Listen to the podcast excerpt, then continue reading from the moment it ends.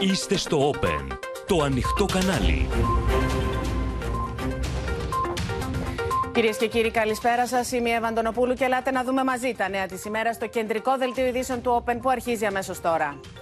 Μηνύματα Ερντογάν για λύση πακέτο στο Αιγαίο και για τουρκική μειονότητα στην Θράκη, λίγες ώρες πριν την επίσκεψή τους στην Αθήνα. Δεν συζητάμε ζητήματα κυριαρχίας, διαμηνεί η κυβέρνηση. Αντιπαράθεση πολιτικών αρχηγών στη Βουλή για το φορολογικό. Τράβηξαν χειρόφρενο και σήμερα οι οδηγοί ταξί. Παράθυρο για μείωση του τεκμηρίου κατά 50% και για άλλες κατηγορίες ελευθέρων επαγγελματιών. Σε ποια προϊόντα και υπηρεσίες παραμένει στο 13% ΦΠΑ. Συγκεντρώσεις και πορείες σε όλη τη χώρα για τα 15 έτη από την δολοφονία του Αλέξανδρου Γρηγορόπουλου από τον ειδικό φρουρό Επαμινόνδα Κορκονέα. Φυγή προς τα εμπρός επιχειρεί ο Κασελάκης που μιλά για κυβερνόσα αριστερά αλλά και συνεργασία με το Προοδευτικό Κέντρο. Κοινοβουλευτική πρεμιέρα και επισήμως για τη Νέα Αριστερά. Σφοδροί βομβαρδισμοί των Ισραηλινών στην Χάν Ιουνί με στόχο διοικητές της Χαμάς. Μακελιό καταγγέλουν οι Παλαιστίνοι.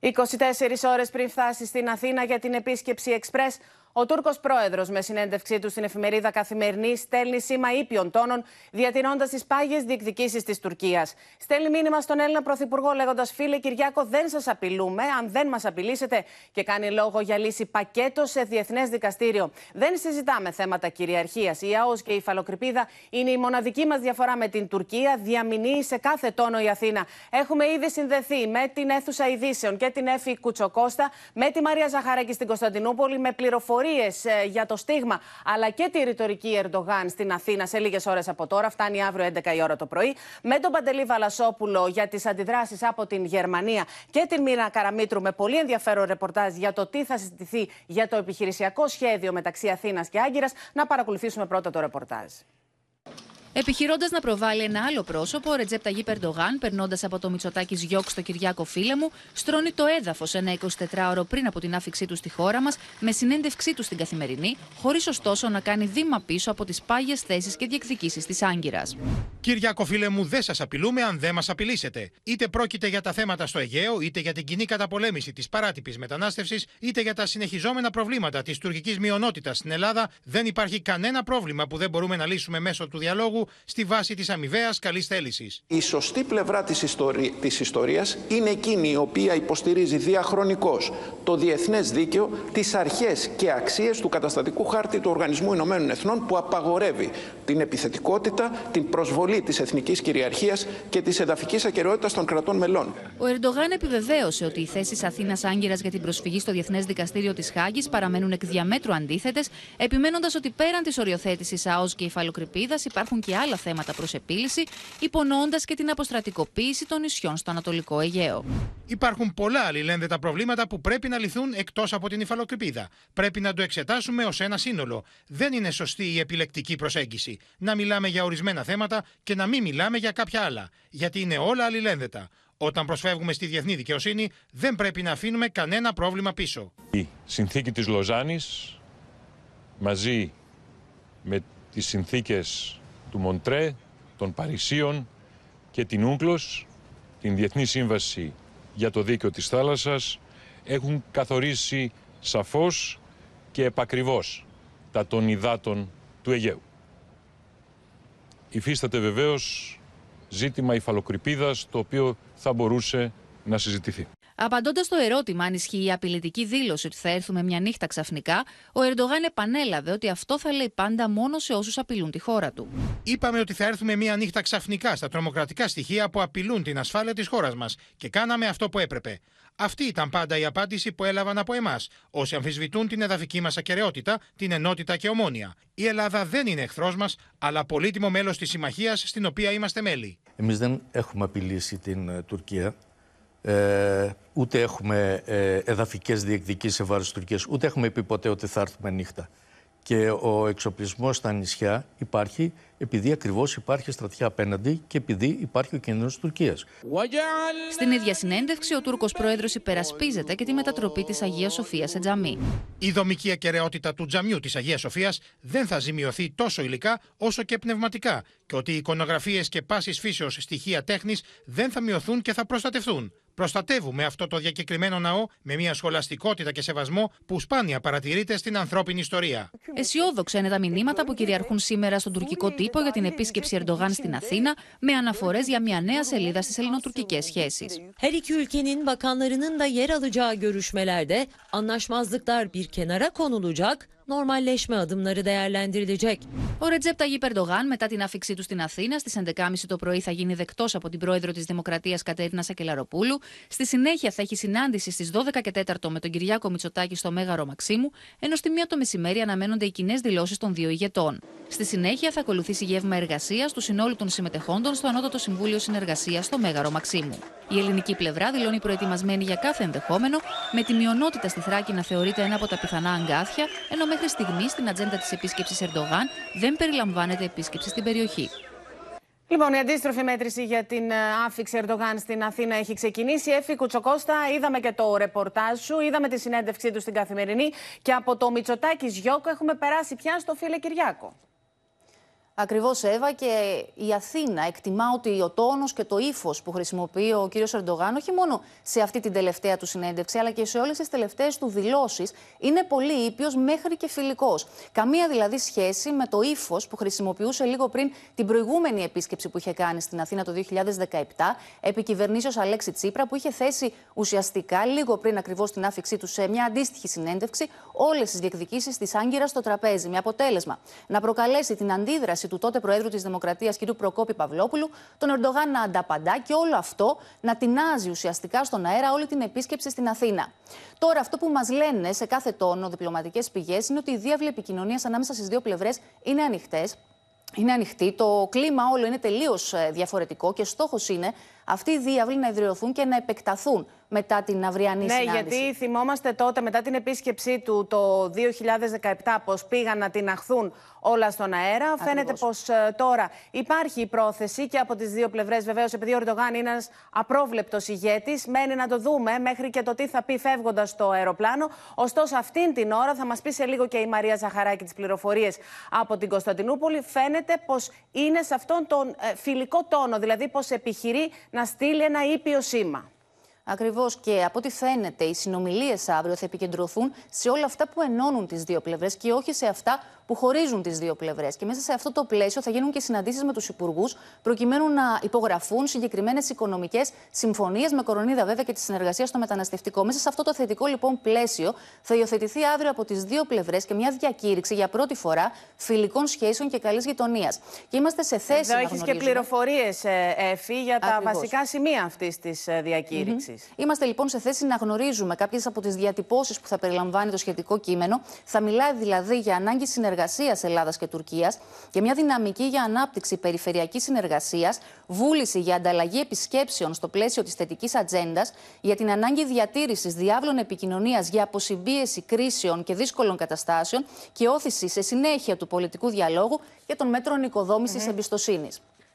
Λοιπόν, Έφη Κουτσοκώστα, σε ευχαριστούμε πολύ. Έχεις ε, ολοκληρώσει τις πληροφορίες σου. Λοιπόν, Έχω ακόμα να σου πω ναι. ότι βέβαια όλο αυτό το θετικό πλαίσιο, αυτό τουλάχιστον που μας μεταφέρουν κυβερνητικές mm -hmm. πηγές, δεν δημιουργεί αυταπάτε στην ελληνική πλευρά ότι η Άγκυρα έχει μετακινηθεί έστω και κατελάχιστον από τις πάγιες μαξιμαλιστικές της θέσεις. Και αυτό που μας λένε είναι ότι αν προκληθεί ο κύριος Μητσοτάκης δημόσια, ειδικά για θέματα κυριαρχίας και κυριαρχικών δικαιωμάτων, τότε ο κύριος Μητσοτάκης, ο Έλληνας Πρωθυπουργός, θα απαντήσει καταλήλως. Λοιπόν, σε ευχαριστούμε πολύ. Πάμε και στη Μαρία Ζαχαράκη, διότι γνωρίζουμε, Μαρία, όλες αυτές οι μέρες, τις ημέρες, ο Ρετζέπ Ταγί Ερντογάν οικοδομεί αυτό το καλό κλίμα, με αποκορύφωμα και τη συνέντευξη που μόλις ε, παρακολουθήσαμε. Ο τουρκικός τύπος γενικά μιλάει για μια θετική κατεύθυνση. Είναι και σε εξέλιξη το Υπουργικό Συμβούλιο. Έχουμε και νεότερες δηλώσεις ή όχι ακόμα; Εύα, ναι, πριν δώσω το κλίμα που επικρατεί εδώ στην Τουρκία πριν από αυτήν την κρίσιμη επίσκεψη του Ερντογάν στην Αθήνα, να πω ότι πριν από λίγο έκανε δηλώσεις ο Τουρκός Πρόεδρος ε, και αναφέρθηκε με μία φράση βέβαια στην Ελλάδα. Είπε ότι αύριο πηγαίνω στην Αθήνα, εντάσσοντας όμως αυτό το ταξίδι στην πρόοδο που σημειώνει η χώρα σε πολιτικό και διπλωματικό επίπεδο, όπως είπε. Επομένως, όπως έχουμε ξαναπεί και εμείς, η Ελλάδα για τον Ερντογάν είναι ένα σημαντικό σταθμό αυτή τη στιγμή για να στείλει μηνύματα προς τη Δύση. Θα βρει σίγουρα την ευκαιρία να επαναλάβει βέβαια να πούμε αυτό ότι πρέπει να μείνουν απ' έξω οι τρίτοι και κυρίως οι Ηνωμένες Πολιτείες και κυρίως οι ευρωπαϊκές χώρες που στηρίζουν την Ελλάδα, οι σύμμαχοι. Γιατί όπως μπορεί να πει, όπως φαίνεται ότι θα πει, αυτές και ειδικά οι Ηνωμένες Πολιτείες μας ανακατώνουν, μας πουλούν όπλα και μας βάζουν να σκοτωνόμαστε, αλλά από την άλλη πλευρά βέβαια, ο Τούρκος Πρόεδρος σήμερα ζήτησε πάλι τα F-16 από την Αμερική, στέλνοντας μάλιστα μήνυμα ότι αν μας τα δώσετε, τότε θα μπει και η Σουηδία στο ΝΑΤΟ. Δηλαδή, μίλησε για συμψηφισμό σήμερα. Από τη μία, ναι, είναι, λοιπόν, είναι σταθερά το τελευταίο διάστημα το, το θέμα της ε, Σουηδίας. Ένα διαπραγματευτικό όπλο ή μια απειλή, ε, όπως ε, το διαβάσει κανείς, του Ερντογάν. γιατί έχει σταθερά στο τραπέζι και το θέμα των Eurofighter. Ναι, είναι πάρα πολύ σημαντικό για αυτόν, παρότι λέει για τις Ηνωμένες Πολιτείες ότι λέει. Το κλίμα τώρα που επικρατεί εδώ, ειδικά σήμερα ο άνεμος που θα φέρει τον Ερντογάν στην Αθήνα αύριο, φαίνεται να είναι ούριος, γεμάτος αισιοδοξία και θετικότητα, αλλά από την άλλη Εύα υπάρχουν και αρκετές επικρίσεις σήμερα στην Τουρκία για την επίσκεψη του Ερντογάν. Χαρακτηριστικότερη αυτή που θα σας πω τώρα, ένας πολιτικός αρθρογράφος, ο Φατίχ Ταϊλή, είπε «Είμαι Είμαι περίεργος, λέει, ποιον θα συναντήσει ο Ερντογάν στην Αθήνα; Κάποιον που δεν υπάρχει, κάνοντας λογοτέχνιο με το ότι ο Μητσοτάκης γιοκ για μένα που είχε πει ο Ερντογάν. Έτσι, τα πράγματα βεβαίως και αλλάζουν, λένε εδώ στην εξωτερική πολιτική, αλλά όταν κάνεις ένα τόσο μεγάλο βήμα πίσω, του λένε το ε, Είναι πολύ μεγάλη απόσταση από το γιοκ στο φίλε. Έτσι, ακριβώς. Πολύ μεγάλη και σε διάστημα λιγότερο από χρόνο. Κατηγορούν λοιπόν τον Ερντογάν εδώ σήμερα ότι ήδη έχει αρχίσει τις υποχωρήσεις στην Αθήνα. Πήρε πίσω, λένε εδώ τα περισσότερα αντιπολιτευόμενα μέσα, πήρε πίσω το μπορεί να έρθει με μια νύχτα ξαφνικά λέγοντας ότι... Απαντάει πάντως γι' αυτό στη συνέντευξή του Μαρία στην Καθημερινή και λέει πως εμείς αυτό θα έρθουμε μια νύχτα ξαφνικά. Το λέμε για τους ε, τρομοκράτες που υπάρχουν ε, στις ε, χώρες. Γι' αυτό και εδώ λένε ότι και καλά ανασκευάζει τώρα ο Ερντογάν και καλά ανασκεύασε ουσιαστικά τις δηλώσεις του. Η επίσκεψη λοιπόν αυτή του Ερντογάν μετά από όσα έχει πει ο ίδιος για την Ελλάδα δεν είναι όπως λέει η σοβαρή πολιτική ανάλυση μια εκούσια αλλαγή στάσης, είναι μια αναγκαστική στροφή που κάνει γιατί αντιμετωπίζει μεγάλες δυσκολίες και μεγάλες ναι. πιέσεις από την, στην εξωτερική πολιτική από τη Δύση. Επομένως αυτό το μαλάκο ότι δεν θα έρθουμε τώρα ξαφνικά μια νύχτα. Αυτό αποκαλύπτει περίτερα να λένε ότι η Ελλάδα τελικά έχει πετύχει το σκοπό της, έχει βρει διεθνή και έχει αναγκάσει τον Ερντογάν να γυρίσει σελίδα με την Αθήνα. Πάντως αυτές τις κυβιστήσεις, εδώ... αυτές τις οβιδιακές μεταστροφές, αλλαγές στη στρατηγική, την τακτική, την ρητορική του Ερντογάν δεν, το, δεν τις βλέπουμε τώρα μόνο με την Ελλάδα, τις είδαμε με τη Σαουδική Αραβία, με την Αίγυπτο, με το Ισραήλ και τον Νετανιάχου πριν από τον πόλεμο. Λοιπόν, παρακολουθούμε με ενδιαφέρον. Σε ευχαριστούμε πολύ, Μαρία Ζαχαράκη. Πάμε και στη Μίνα Καραμίτρου τώρα. Μίνα, έχεις πολύ ενδιαφέρουσες πληροφορίες, γιατί έχουμε πει πως ταυτόχρονα με τη συνάντηση των δύο ηγετών, Μητσοτάκη και Ερντογάν, θα υπάρχουν και επιμέρους συνεργασίες υπουργών. Έχεις πολύ ενδιαφέρουσες πληροφορίες για το τι θα συζητηθεί για το επιχειρησιακό σχέδιο μεταξύ των δύο πλευρών. Θα είναι λοιπόν μια συνάντηση που θα κρατήσει 45 λεπτά. Θα συμμετέχει ο κύριος Στυλιανίδης, ο κύριος Οικονόμου, ο κύριος Κερίδης, καθώς επίσης και ο Τούρκος Υπουργός ε, Εσωτερικών. Σε αυτή τη σύσκεψη λοιπόν θα τεθούν τα θέματα ασφάλειας και μεταναστευτικού. Στη σύσκεψη αυτή θα είναι ένα συν ένα. Δηλαδή, θα μπορεί ο κάθε υπουργός, έχει συμφωνηθεί να έχει ένα ακόμη άτομο μαζί του. Μάλιστα, ο κύριος Τηλιανίδη θα έχει μαζί του τον αρχηγό του λιμενικού, ο κύριος Οικονόμου θα έχει μαζί του το διπλωματικό του σύμβουλο. Ε, σε αυτή λοιπόν την σύσκεψη, ο Τούρκος Υπουργός Εσωτερικών ΕΒΑ έχει διαμηνήσει ότι θέλει να συζητηθεί και το θέμα της τρομοκρατίας και το θέμα των Κούρδων. Εκεί λοιπόν ο Έλληνας Υπουργός θα του πει για τις συλλήψεις που έχουν γίνει όλο αυτό το διάστημα στην Ελλάδα, θα του ξεκαθαρίσει, αν τεθεί, ότι στο Λαύριο δεν υπήρξε ποτέ στρατόπεδο που να εκπαιδεύει τρομοκράτες και ότι κάθε φορά, εν πάση περιπτώσει, που παίζει, πέφτει στην αντίληψη των αρχών ασφαλείας κάποια τέτοια περίπτωση, επεμβαίνουν. Τώρα, ε, θα τεθεί τεθεί και θέμα, θέλω να σας πω, ε, στο κομμάτι της ασφάλειας, ότι μπορούν οι δύο χώρες να συνεργαστούν για το έγκλημα στη Λούτσα, όπως θυμάστε, με τους έξι δολοφονημένους Τούρκους. Καθώς αυτό έχει να κάνει με μια εγκληματική οργάνωση που έχει έδρα την Τουρκία. Έχουν συλληφθεί δύο άτομα, αναζητούνται όμως και άλλα. Και μετά πάμε στο μεγάλο κομμάτι του μεταναστευτικού, που εκεί πρωταγωνιστικό ρόλο θα παίξει ο κύριος Στυλιανίδης. Και αυτό το οποίο θα ζητήσει είναι να υπάρχει επιτέλους ε, αυτή η απευθείας συνομιλία ανάμεσα στους δύο αρχηγούς του λιμενικού. Όταν φεύγουν οι βάρκες με τους διακινητές από τα παράλια της Τουρκίας, να ενημερώνει αμέσως τον Έλληνα ε, αρχηγό του λιμενικού και εκείνος μετά με την σειρά του να τον ενημερώνει και πάλι για το ποια είναι η εξέλιξη αυτής της επιχείρησης. Αυτά είναι τα θέματα που θα τεθούν αύριο. Μίνα Καραμίτρου, σε ευχαριστούμε. Είδαμε κυρίες και κύριοι στο πρώτο θέμα του δελτίου μας πως η κυβέρνηση διαμηνύει πως δεν συζητά ούτε θέματα κυριαρχίας ούτε θέματα κυριαρχικών δικαιωμάτων. Η συνέντευξη του Ταγί Περντογάν λίγο πριν φτάσει στην Αθήνα προκάλεσε και τις αντιδράσεις των υπολείπων αρχηγών όλων των κομμάτων. Να τους ακούσουμε. Υπογραμμίζουμε όμως ότι ο διάλογος αυτός, προκειμένου να εξυπηρετεί και τα συμφέροντα της χώρας μας αλλά και την ειρήνη, πρέπει να έχει βάση μια συγκεκριμένη στρατηγική. Πρέπει να έχει αρχή, μέσο, μέση και τέλος. Πρώτον, πρέπει να έχει ξεκάθαρες κόκκινες γραμμές για τη μία αποστρατιωτικοποίηση και την προάσπιση της κυριαρχίας. Δεύτερον, πρέπει να έχει μια σαφή προοπτική. Την οριοθέτηση μόνο της διαφοράς για υφαλοκρηπίδα και ΑΟΣ στο Διεθνές Δικαστήριο. Μας κοροϊδεύει ο κ. Ερντογάν, όπως καταλαβαίνετε. Μάλλον δεν ξέρει τι σημαίνει κάζος μπέλι και ότι εμείς απειλούμε την Τουρκία. Υπονοεί ο κ. Ερντογάν ότι αύριο θα θέσει το θέμα αποστρατικοποίησης των νησιών. Τι άλλο λέει ο κ. Ερντογάν, όλα στη Χάγη. Άρα ούτε συνυποσχετικό, ούτε συζήτηση για το ένα και μόνο θέμα που θέτουμε, χάραξη θαλασσίων ζωνών, όλα στο τραπέζι. Τουρκικό παζάρι και ο Ερντογάν. Καλέ μου φίλε Κυριάκο, αφού βούρκωσα, όταν άκουσα τον Ερντογάν, καλέ μου φίλε, να μιλήσουμε για όλα τα θέματα. Και για την τουρκική μειονότητα λέει να μιλήσουμε, στράκι. Και μόνο από αυτό έπρεπε να μην έρθει καθόλου στην Ελλάδα. Η νομή παραβίασης της συνθήκης Λοζάνης. Πρώτα θα επεκτείνουμε στα 12 ναυτικά μίλια τα χωρικά μας ύδατα, θα χαράξουμε την ΑΟΣ και μετά θα συζητήσουμε οτιδήποτε άλλο νομίζει η Τουρκία ότι πρέπει να συζητήσουμε. Η τουρκική πολιτική εξάλλου δεν άλλαξε έναντι της Ελλάδος όσο και αν βαφκαλίζεται περί του αντιθέτου ο κύριος Πρωθυπουργός στην ε, Γερμανία συζητιέται πολύ Παντελή Βαλασόπουλο η επίσκεψη Ερντογάν στην Ελλάδα. Εξάλλου ήταν πρόσφατη και η επεισοδιακή επίσκεψή του στην ε, γερμανική πρωτεύουσα. Εκεί, ναι, μεν δηλώνουν ικανοποίηση τουλάχιστον από τη γερμανική κυβέρνηση, ωστόσο οι αναλυτές θυμίζουν ότι είναι ένας απρόβλεπτος ηγέτης.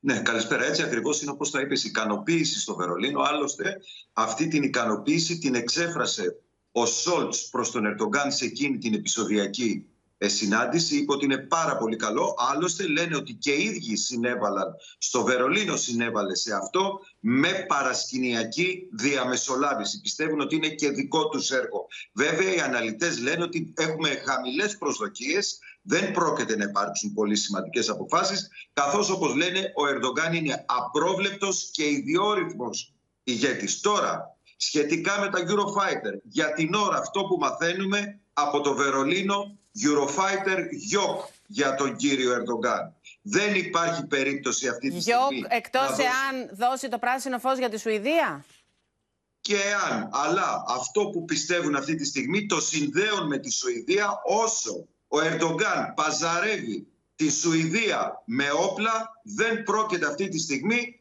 το Βερολίνο να δώσει πράσινο φως παρά τις πιέσεις που υπάρχουν από τη Βρετανία και από την Ισπανία. Για την ώρα, όπως είπαμε, Eurofighter Yacht για τον κύριο Ερδογκάν. Εύα. Παντελή Βαλασόπουλο, σε ευχαριστούμε πολύ. Σε άλλο θέμα τώρα, κυρίες και κύριοι, στην πολιτική επικαιρότητα, πείρωμα δών από την αντιπολίτευση για το νέο φορολογικό που ψηφίζεται αύριο. Η κυβέρνηση υποστηρίζει πως έχει στόχο την δικαιότερη κατανομή των φορολογικών βαρών, αλλά και την πάταξη της φοροδιαφυγής. Τα κόμματα της αντιπολίτευσης τώρα κατηγορούν την κυβέρνηση πως δεν το είχε εξαγγείλει προεκλογικά, χαϊδεύοντας τότε τα αυτιά των ελευθέρων επαγγελματιών η αντιπαράθεση με τις τρευλώσεις του παρελθόντος που εμποδίζουν τον εθνικό βηματισμό του μέλλοντος. Τώρα, στη δεύτερη τετραετία, έχει έρθει ο καιρός να κατανείμουμε τα φορολογικά βάρη πιο δίκαια και πιο ισορροπημένα, όπως ακριβώς επιτάσσει το Σύνταγμα. Αντιδράσεις εντός και εκτός Βουλής προκαλεί το νέο φορολογικό νομοσχέδιο, με επίκεντρο τους ελεύθερους επαγγελματίες, οι οποίοι αντιδρούν στις νέες διατάξεις, υποστηρίζοντας ότι είναι άδικες και οριζόντιες.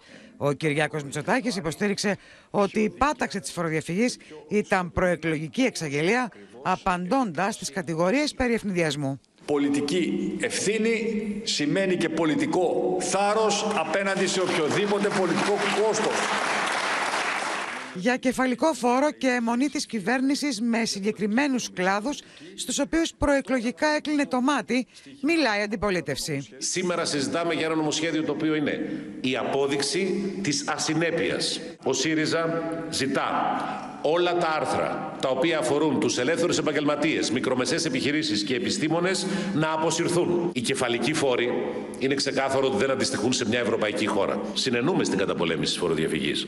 Και πρέπει να γίνει, όχι με λύση του ποδαριού βέβαια, και πρέπει να γίνει και με κάποια επιστημονικά εργαλεία και όχι με λύσεις που αντιστοιχούν σε μπανανία. Αυτό το νομοσχέδιο που μας παρουσιάζεται ως μεγάλη μεταρρύθμιση αντί να πολεμά τη φοροδιαφυγή, την νομιμοποιεί και ιδιαίτερα για τους πολύ μεγάλους φοροφυγάδες. Έχετε το θράσος όταν σας ασκούμε κριτική για αυτές τις μεθοδεύσεις να μας λέτε λαϊκιστές.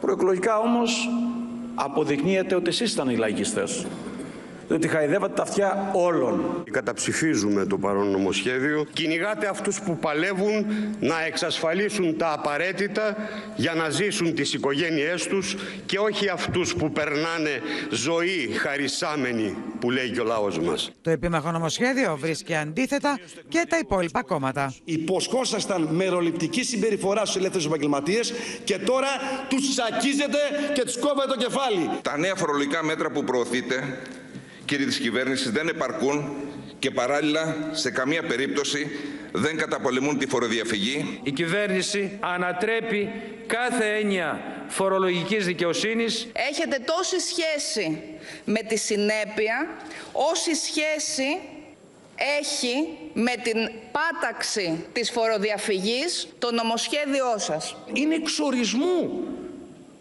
μια οριζόντια πολιτική κεφαλικού φόρου, αυτή την οποία πάτε να επιβάλλετε. Μένουμε στο θέμα διότι οι άμεσα ενδιαφερόμενοι, οι ελεύθεροι επαγγελματίες, συνεχίζουν τις αντιδράσεις τους με αμύωτη ένταση. Σήμερα βγήκαν και πάλι στους δρόμους οι οδηγοί ταξί, οι οποίοι απεργούν, ενώ αύριο και οι δικηγόροι συνεχίζουν την αποχή τους έως την επόμενη Δευτέρα. Κλιμακώνουν τις κινητοποιήσεις τους οι ελεύθεροι επαγγελματίες εν ώψη της ψήφισης του φορολογικού νομοσχεδίου αύριο στη Βουλή. Στους δρόμους βγήκαν σήμερα για άλλη μια φορά οι οδηγοί ταξί.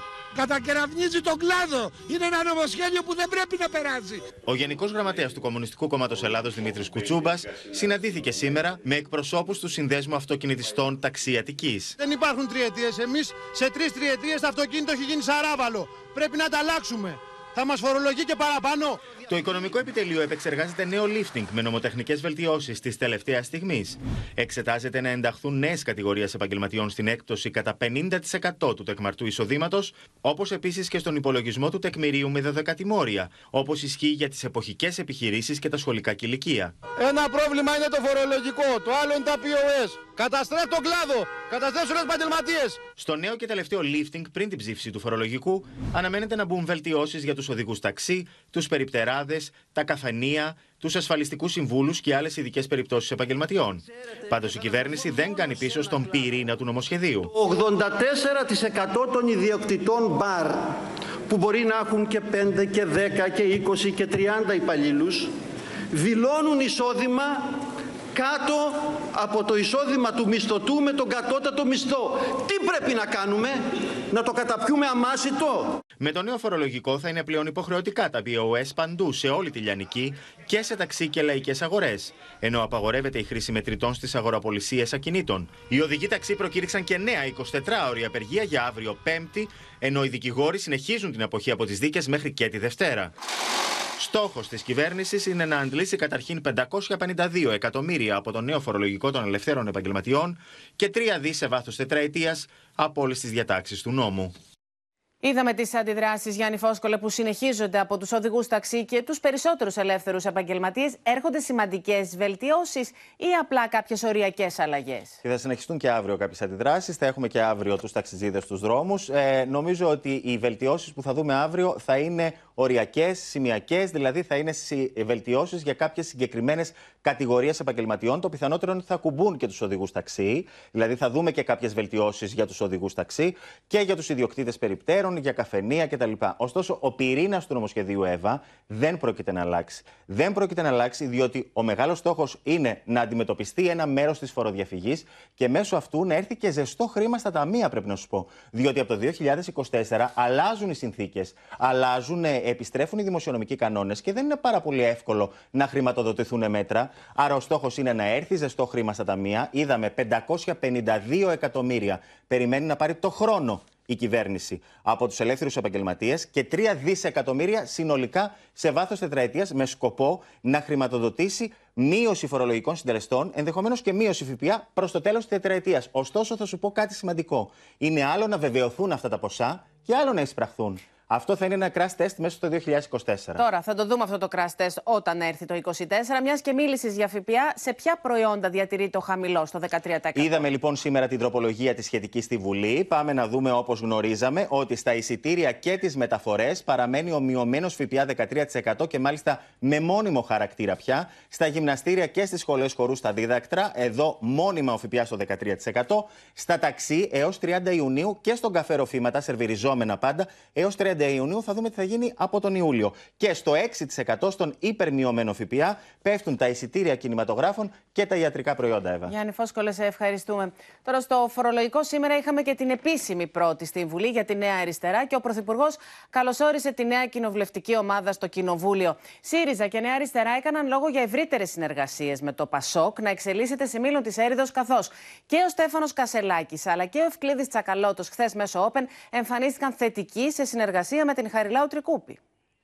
I know very well which party I am serving as its president. Δεν θέλω να κάνω το ΣΥΡΙΖΑ κεντρό κόμμα, αλλά την αριστερά κυβερνώσα μαζί με το Προοδευτικό Κέντρο, υποστήριξε στην ομιλία του στο Ελληνοαμερικανικό Επιμελητήριο ο Στέφανος Κασελάκης, δείχνοντας τη βούλησή του να διευρύνει το κόμμα και να επιδιώξει συνεργασία μεταξύ Πασόκ και ΣΥΡΙΖΑ. And when I say that the model of the US Democratic Party is one that offers some good examples for us. I mean a party that is a big tent, pluralistic party that can help us grow, that can help us keep the governing left, in which forces from the progressive, reform oriented left actively participate alongside a progressive center. Την ίδια ώρα όμως ανοιχτό σε συνεργασία της Νέας Αριστεράς ακόμα και με το Πασόκ, χωρίς όμως ιδεολογική μετατόπιση, εμφανίστηκε και ο Ευκλήδης Τσακαλώτος στο Open. Εγώ πάντα ήμουν με αυτό που λέγεται, αν δεν ξέρετε την έκφραση, κόκκινο-κόκκινο-πράσινο. Δηλαδή η σοσιαλδημοκρατία, η αριστερά και η πράσινη. Αλλά πρέπει να είσαι το κόκκινο που μετά ε, συζητάς. Αν είσαι μόνο ένας σκυλός, αν είσαι μόνο ένα κόμμα που προσπαθεί να είναι αρεστό, χωρίς να καταλάβει ποιες είναι οι μεγάλες τομές, μπορεί μετά με συζητήσεις με το Πασόκ, με, με, με το ίδιο το ΣΥΡΙΖΑ να βρούμε κάποιους συμβασμούς. Με το ΠΑΣΟΚ καταλαβαίνω ότι μπορείτε να βρείτε ένα πεδίο συνεργασίας. Σας λέω, εγώ υποστηρίζω εδώ και χρόνια το σε κόκκινο, κόκκινο, πράσινο. Ελπίζω σε πολλά θέματα. Ο κύριος Τσακαλώτος μας έλεγε μέχρι χθες ε, ότι υπάρχει πολιτικό κοινό στα αριστερά. Εμείς οι Πασοκογενείς, εκεί που ακριβώς ήμασταν το πρόβλημα μέχρι χθες, έτσι, θυμόσαστε τα σκουπίδια του Πασόκ που μας ε, κατέστρεψαν. Και τώρα ξαφνικά βλέπω ότι υπάρχουν προωθημένε. Ναι, τώρα το βλέπω ότι υπάρχουν προωθημένε, λένε ότι υπάρχουν προωθημένε συζητήσεις με το Πασόκ υπό τον τίτλο Νέα Αριστερά.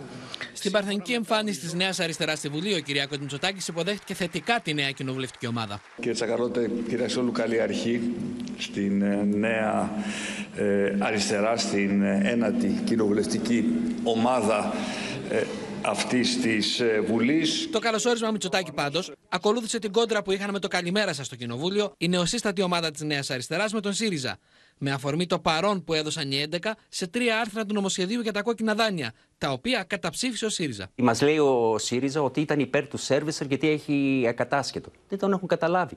Δεν είναι ακατάσχετο των σερβισερ. Τα λεφτά που μαζεύουν οι σερβισερ δεν είναι δικά τους λεφτά. Εμείς είμαστε εδώ. Παρούσες και παρόντες. Δίνουμε τη μάχη, θα κρυθούμε όλοι για το αποτέλεσμα. Το ζήτημα δεν είναι τι λες, αλλά τι κάνεις και τι ψηφίζεις. Είδαμε λοιπόν τις τοποθετήσεις των δύο κομμάτων, του ΣΥΡΙΖΑ και της Νέας Αριστεράς Χρήστο Τσιγουρή. Και μέσα σε όλα αυτά, πάλι από την Ιταλία, έχουμε νέα παρέμβαση του πρώην Προέδρου του ΣΥΡΙΖΑ, του Αλέξη Τσίπρα, κατά των διασπάσεων μέσω Ιταλίας, αλλά με το βλέμμα στο εσωτερικό. Και είναι ένα μήνυμα που φαίνεται πως έχει δύο αποδέκτες, δηλαδή και το νέο κόμμα που θα έχουμε σε λίγο, τη Νέα Αριστερά ε, που προέκυψε από το ΣΥΡΙΖΑ, αλλά και τους συντρόφους στην Κουμουνδούρου. Ε, είναι μια ανάρτηση που έκανε ο κύριος Τσίπρας αμέσως μετά τις συναντήσεις που είχε με τον πρόεδρο της Ιταλικής Αριστεράς αλλά και τον πρόεδρο του Δημοκρατικού Κόμματος. Ε, μπορούμε να δούμε χαρακτηριστικά τι ανέφερε.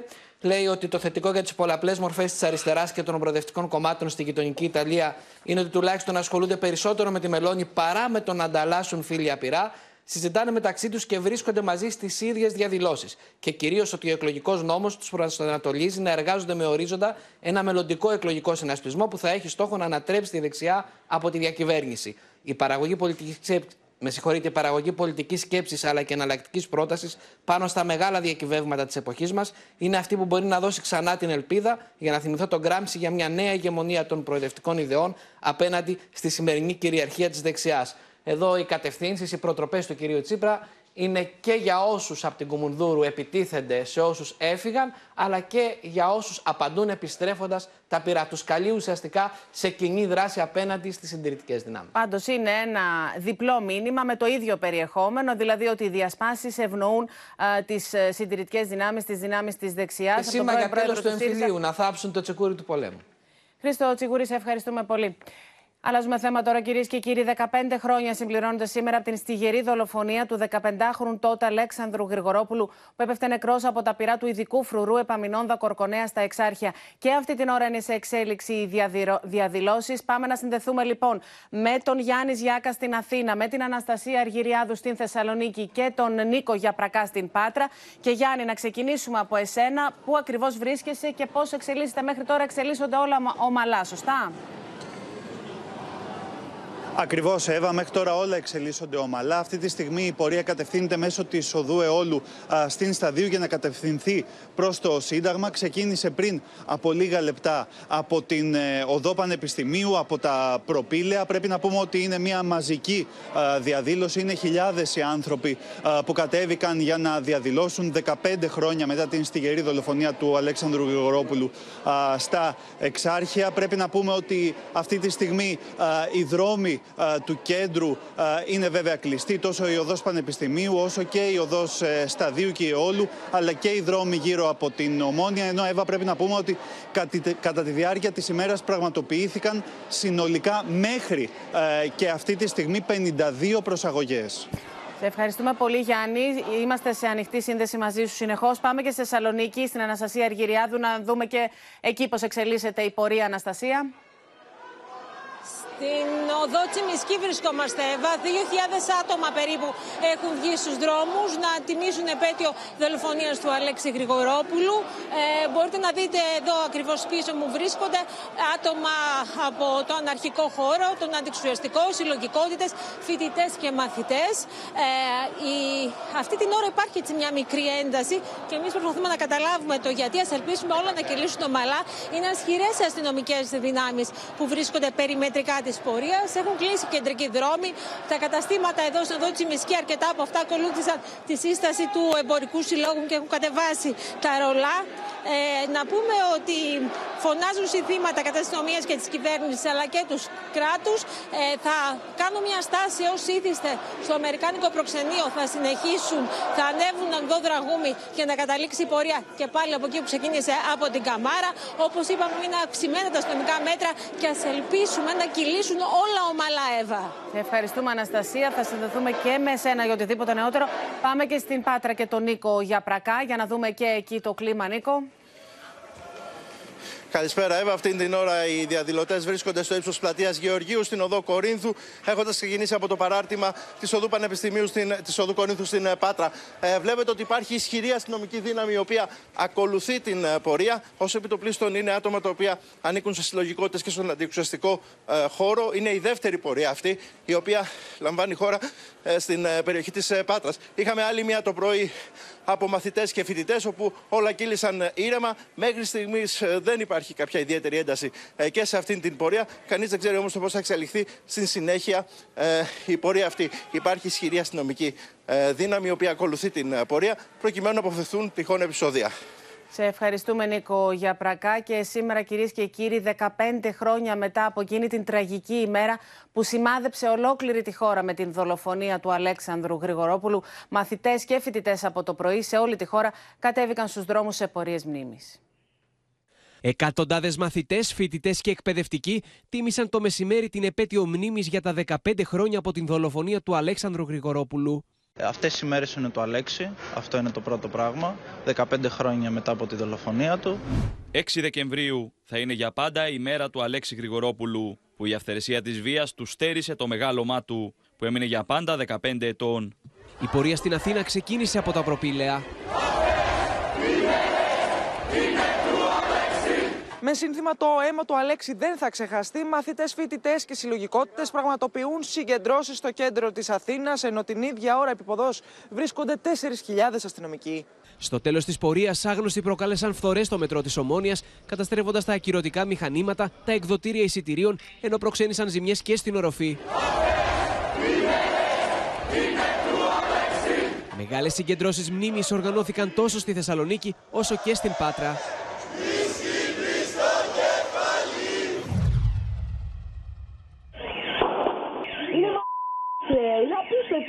Ήταν 6 Δεκεμβρίου του 2008, λίγο μετά τις 9 το βράδυ. Ο 15χρονος Αλέξης ήταν με την παρέα του στα Εξάρχεια. Στη συμβολή των οδών Τζαβέλα και Μεσολογγίου ακούγονται πυροβολισμοί.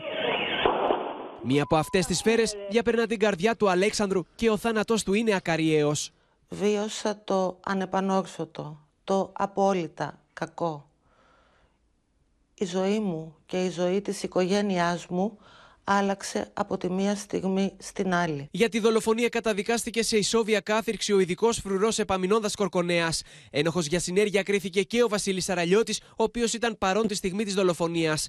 Καταδικάστηκε σε φυλάκιση 10 ετών και ένα χρόνο μετά το 2011 αφέθηκε ελεύθερος με περιοριστικούς όρους.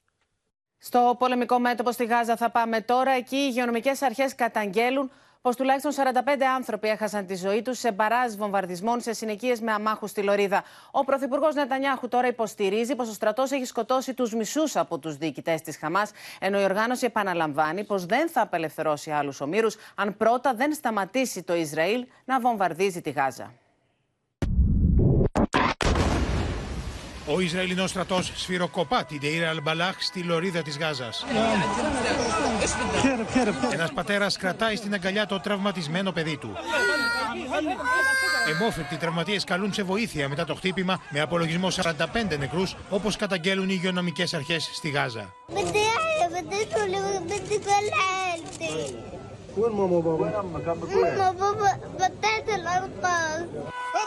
Ένα κορίτσι λέει πως παρέμεινε τέσσερις ημέρες στα χαλάσματα του ισοπεδωμένου σπιτιού της στην ίδια περιοχή μέχρι να την εντοπίσουν οι διασώστες.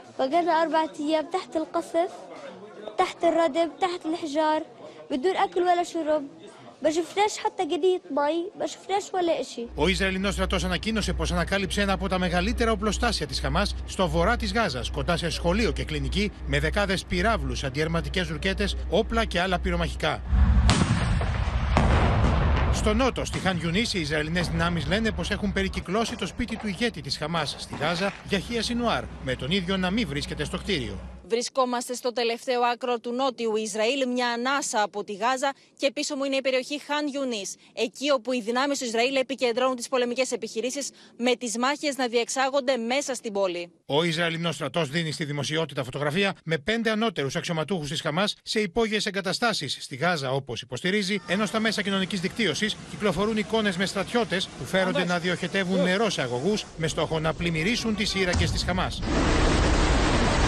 Σε άλλο βίντεο, ένα από τα τούνελ γεμίζει νερό.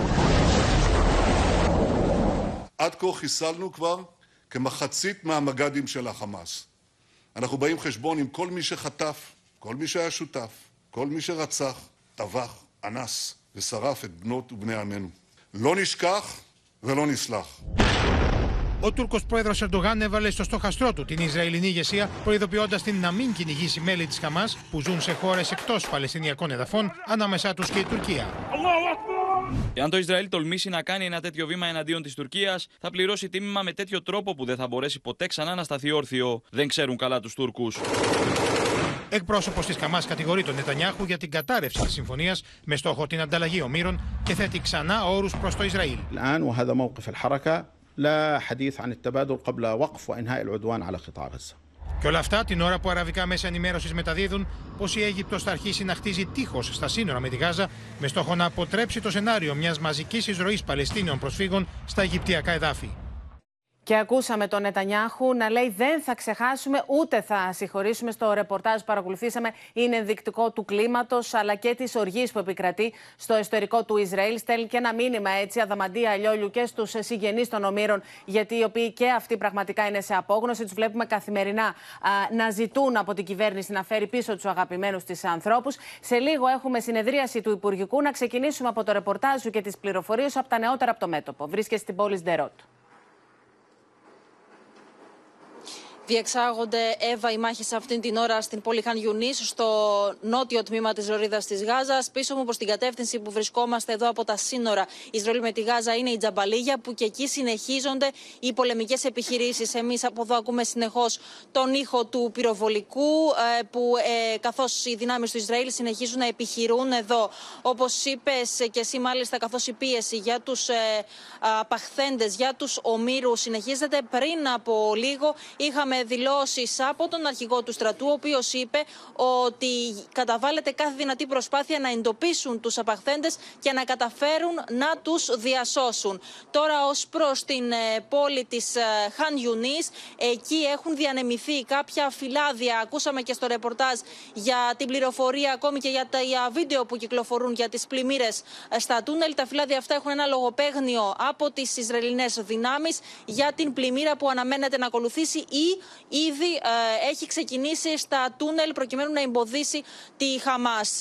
Ενώ ως προς τον ε, αρχηγό, τον κύριο τον Σινουάρ τη Χαμάς που βρίσκεται στην πόλη Χαν Γιουνί, ο αρχηγός του επιτελείου του στρατού, πριν από λίγο είπε, καθώς έχουν περικυκλώσει το σπίτι του και τον αναζητούν, ότι είναι ζήτημα ωρών να τον βρουν, έστω και αν δραπετεύσει, θα τον εντοπίσουν οι δυνάμεις του Ισραήλ στην προσπάθειά τους αυτή να καταστρέψουν και να εξοντώσουν τους ε, αρχηγούς της Χαμάς. Και κλείνοντας, Εύα, να πούμε μόνο για το Υπουργικό Συμβούλιο που σε λίγα λεπτά ξεκινάει εκτάκτος, νωρίτερα από το προγραμματισμένο, κατόπιν της πίεσης των ΗΠΑ για την παροχή ανθρωπιστικής βοήθειας στη Γάζα, καυσίμων, όπως για την επιστροφή Παλαιστινίων εργατών εδώ στο έδαφος του Ισραήλ. Λοιπόν, Αδαμαντία, μας έχετε στείλει ένα εξαιρετικά ενδιαφέρον ρεπορτάζ. Καταγράψατε μαζί με τον οπερατέρ του Open Δημήτρη Αλεξάκη τις θέσεις του πυροβολικού στρατού της 16η Ταξιαρχίας. Για πάμε να δούμε τι καταγράψατε.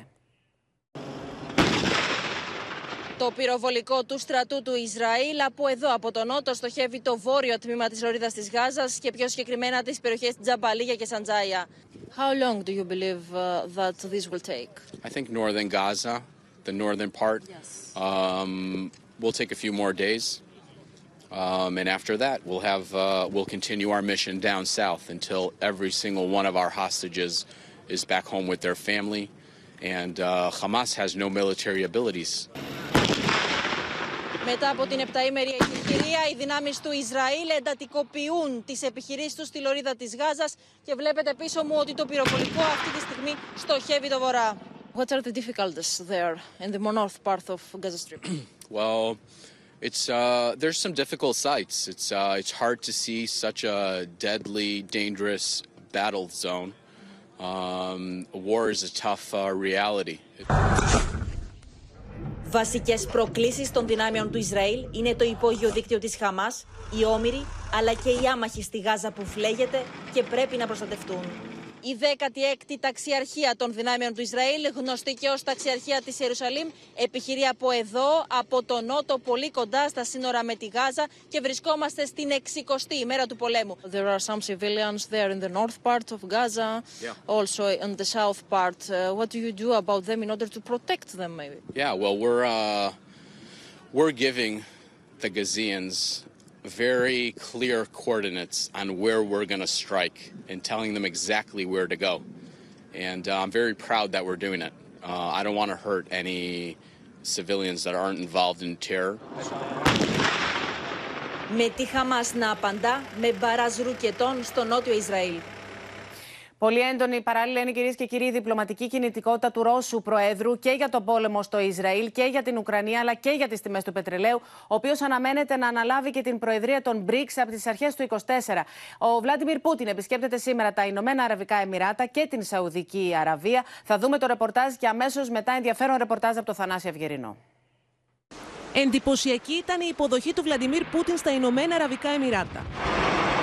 Μαχητικά σχημάτισαν τα χρώματα της ρωσικής σημαίας στον ουρανό, ενώ ορχήστρες αλλά και καμήλες συμμετείχαν στην τελετή. Σήμερα ο Ρώσος πρόεδρος επισκέπτεται και τη Σαουδική Αραβία. Στην ατζέντα των συναντήσεών του είναι το πετρέλαιο, ο πόλεμος Ισραήλ-Χαμάς αλλά και ο πόλεμος στην Ουκρανία. Την ίδια στιγμή κρέμεται από μία κλωστή υπεραιτέρω αμερικανική βοήθεια στην Ουκρανία. Σε αυτό το κλίμα, ο πρόεδρος των Ηνωμένων Πολιτειών προειδοποιεί τη χώρα του πως είναι ενάντια στα συμφέροντά της να γυρίσει την πλάτη στην Ουκρανία. The failure to support Ukraine is just absolutely crazy. It's against U.S. interests. It's against the interests of the, of the world. It's just wrong. Τελειώνουν τα χρήματα και ο χρόνος, είναι το μήνυμα που εξέπεμπε και όλες τις προηγούμενες ημέρες ο Λευκός Οίκος, ζητώντας από το Κογκρέσο να πει το ναι σε ένα νέο πακέτο χρηματοδότησης για την Ουκρανία. It's a turning point in Western civilization. This is a historic moment, and this cannot be delayed any longer. Θα χάσουμε τον πόλεμο αν το Κογκρέσο αναβάλει τη βοήθεια των ΗΠΑ, είπε ο προσωπάρχης του Ζελένσκι. Μάλιστα, για να μειωθεί ο έντονος σκεπτικισμός των Ρεπουμπλικανών, είχε προγραμματιστεί να απευθυνθεί ο ίδιος ο Ζελένσκι στους γερουσιαστές μέσω βιντεοκλήσης. Τελικά, ο Ουκρανός πρόεδρος ακύρωσε την τελευταία στιγμή την ομιλία του στο Κογκρέσο. There is a growing realization here in Kiev that um, some of his magic, some of his charisma is wearing off, and perhaps he doesn't have the kind of powers of suasion that he used to. Όλα αυτά την ώρα που η Ρωσία εξαπέλυσε χθες βράδυ μεγάλη επίθεση με ντρόουν σε νότιες, κεντρικές και ανατολικές περιοχές της Ουκρανίας, προκαλώντας ζημιές σε ιδιωτικά και εμπορικά κτίρια καθώς και σε υποδομές. Και είναι τεκτονικές οι γεωπολιτικές εξελίξεις. Πάμε λοιπόν στο Θανάση Ευγερινό στην ε, Μόσχα. Και ήταν πολύ εντυπωσιακές. Το είδαμε και στο ρεπορτάζ της Χριστίνας Ιορδανίδου. Ε, οι τιμές, η υποδοχή δηλαδή που επεφύλαξαν ε, στα Ηνωμένα Αραβικά Εμμυράτα αλλά και στη Σαουδική Αραβία που έφτασε πριν από λίγο στο Βλαντίμιρ Πούτιν. Καλησπέρα από τη Μόσχα που αποδίδει τεράστια σημασία στην προσέγγιση της με τους ισχυρούς, άρα ανεξάρτητους Άραβες στη Μέση Ανατολή, όπως και στο Ιράν. Αύριο έχουμε υποδοχή του Προέδρου του Ιράν στη Μόσχα. Στο ταξίδι αστραπή αυτό ο Βλαντίμιρ Πούτιν συναντήθηκε αρχικά με τον Πρόεδρο των Ηνωμένων Αραβικών Εμμυράτων και τώρα αυτή τη στιγμή έχει συνομιλίες με τον διάδοχο του θρόνου της Σαουδικής Αραβίας. Ήταν πρωτοφανείς ε, οι σκηνές ε, τιμών που αποδόθηκαν στον ε, Βλαντίμιρ Πούτιν. Παρά το γεγονός ότι η επίσκεψη ήταν εργασίας και λίγων ωρών, ο ίδιος ο Πούτιν μίλησε για θεαματική πρόοδο στη συνεργασία με τους Άραβες εταίρους. Ε, διαμετρικά αντίθετα είναι τα σχόλια στο δυτικό και το ρωσικό τύπο αντιστοίχως. Οι δυτικοί λένε, ε, μιλούν, έχουν φτάσει να μιλούν ακόμη και για πρόκληση από το γάντι που ρίχνει το Κρεμλίνο προς τις ΗΠΑ και τη Δύση. Και τα μηνύματα που στέλνει προφανώς όχι μόνο του, αλλά μαζί με τους πλούσιους Άραβες, που φαίνεται πως ετοιμάζονται κάποιες χώρες τουλάχιστον από αυτές να ενταχθούν στην ομάδα, στη συμμαχία Νότου και Ανατολής, δηλαδή της BRICS, όπου από πρώτης πρώτου η Ρωσία αναλαμβάνει την Προεδρία. Οι Ρώσοι αναλυτές εκτιμούν με τη σειρά τους ότι είναι ιστορική αυτή η στροφή των αραβικών χωρών προς τη Ρωσία και αποτελεί αυτό απόδειξη της γεωπολιτικής ρογμής που έχει πετύχει η Μόσχα, ενώ τα ρωσικά μέσα ενημέρωσης ηρωνεύονται βέβαια τη λεγόμενη διεθνή απομόνωση της Ρωσίας, καθώς προβάλλουν όλα αυτά τα επιβλητικά πλάνα. Υπήρχε και ένα πολύ ενδιαφέρον παρασκήνιο για την μετακίνηση του Πούτιν, που βέβαια δεν είναι απλή υπόθεση. Ανακοινώθηκε ότι τέσσερα μαχητικά Σουχόι 35 συνόδευσαν το προεδρικό αεροσκάφος του Πούτιν σε όλες τις μετακινήσεις του κάθε λεπτό και αυτό θα συμβεί και κατά την επιστροφή του. Το Κρεμλίνο ευχαρίστησε τις χώρες που επέτρεψαν τη διέλευση του αεροσκάφους αυτού, καθώς ήταν προφανώς οπλισμένα τα ρωσικά μαχητικά, έτοιμα για οτιδήποτε θα μπορούσε να συμβεί στον αέρα σε αυτό το, αυτό το ταξίδι. Σε ευχαριστούμε πολύ, Θανάση Ευγερινέ. Επιστροφή εδώ, κυρίες και κύριοι. Μετανόητο και κοινικός εμφανίστηκε ο καθομολογίαν δολοφόνος της 43χρονη πρώην συντρόφου του. Περιέγραψε στους αστυνομικούς, όπως θα δείτε, πώς προμηθεύτηκε το όπλο και τελικά πώς δολοφόνησε την πρώην σύντροφό του, ενώ σοκ προκαλούν και εικόνες από το βίντεο μετά τη δολοφονία. Γιατί τη σκοτώσατε; Το έχετε μετανιώσει. Γιατί την πυροβολήσατε. Χωρίς να απαντάς στις ερωτήσεις των δημοσιογράφων, φορώντας αλεξίσφαιρο γυλαίκο, ο καθομολογία δολοφόνος της Γεωργίας περνάει την πόρτα του δικαστικού μεγάρου Πειραιά. Θύμωσα που την είδα με άλλον. Μετά από τόσα χρόνια που ήμασταν σε σχέση. Αγόρασα το όπλο 400 ευρώ από έναν αλλοδαπό στη Σαλαμίνα. Ουδέποτε είχε φύγει εγώ μόνη από το σπίτι. Μαζί του εκεί ήρθαν 24 ώρες 24 ώρες. Απόλυτα συνειδητοποιημένος και χωρίς σύγχνος μετάνοια, ο δράστης περιέγραψε στους αστυνομικούς πώς σκότωσε τη σύντροφό του. Την έστησα έξω από το σπίτι της μάνας της και όταν είδα ότι το παιδί έφευγε για το σχολείο και ήταν μόνη της στο σπίτι, κατέβηκα από το αυτοκίνητο. Άρχισα να φωνάζω και να βρίζω. Και όταν είδα ότι πλησίαζε στην πόρτα, άρχισα να πυροβολώ. Πόσο κοινικός και ψύχρεμος ήταν μετά την αποτρόπαια πράξη του φαίνεται και στο βίντεο ντοκουμέντο από κάμερα ασφαλείας καταστήματος στο Κερατσίνι. Ο δράστης, λίγες ώρες μετά τη δολοφονία της Γεωργίας, πήγε να πιει καφέ σαν να μην έχει συμβεί απολύτως τίποτα, σαν να είναι μια κανονική ημέρα. Έκανε προσπάθειες μεγάλες τις τελευταίες μέρες να το μιλήσει με πάρα πολύ ωραίο τρόπο για να λήξει εκεί το ζήτημα. Αυτός υπήρχε μια άρνηση στο να φύγει. Του είχε πει ότι από τη στιγμή που δεν εργάζεσαι, αυτά είναι τα λόγια τα δικά της, δεν μπορεί να συνεχιστεί η κατάσταση στο να συντηρώ. Κάτι άλλη διαφορά με την αδερφή μου δεν είχε ο τύπος. Ο κατηγορούμενος ζήτησε και έλαβε προθεσμία να απολογηθεί την Παρασκευή, ενώ προς το παρόν δεν τον έχει αναλάβει κανένας δικηγόρος. Προφυλακίστηκε τελικά, βλέπουμε ήδη και την Έλληνα Γαλάρη στα δικαστήρια μετά την απολογία του 28χρονος τράπερ που κατηγορείται για ληστείες ATM αλλά και για ανθρωποκτονίες. Και στην απολογία του Εύα, ο κατηγορούμενος παραδέχθηκε μόνο την τελευταία ληστεία στην Ερμιόνη στις 2 Δεκεμβρίου, εδώ πριν από λίγες ημέρες, ενώ α, προσπάθησε, επιχείρησε να αντικρώσει την κατηγορία της απόπειρας ανθρωποκτονίας σε βάρος αστυνομικών σε καταδίωξη στο Αίγιο, λέγοντας πως εκείνη την ημέρα δεν ήταν καν στην περιοχή και πως αυτό αποδεικνύεται από τη συνομιλία που είχε με το γιο του σε Messenger που φαίνεται ότι ήταν στον Πειραιά στο σπίτι του. Να σας πω ότι εμφανίστηκε μετανιωμένος στον ανακριτή, ζήτησε συγγνώμη, καθώς όπως είπε, βγαίνοντας από τη φυλακή όπου ήταν προσωρινά κρατούμενος από το 2021, πάλι για διαρρήξη σε ATM, έκανε τα ίδια. Είπε λοιπόν χαρακτηριστικά στον ανακριτή Δυστυχώς υπέπεσα στο ίδιο λάθος για δεύτερη φορά, πείθοντας εσφαλμένος στον εαυτό μου ότι αυτή η φορά θα είναι μία ακόμη και τελευταία και ότι δεν θα προκαλέσω κακό σε κάποιον άνθρωπο.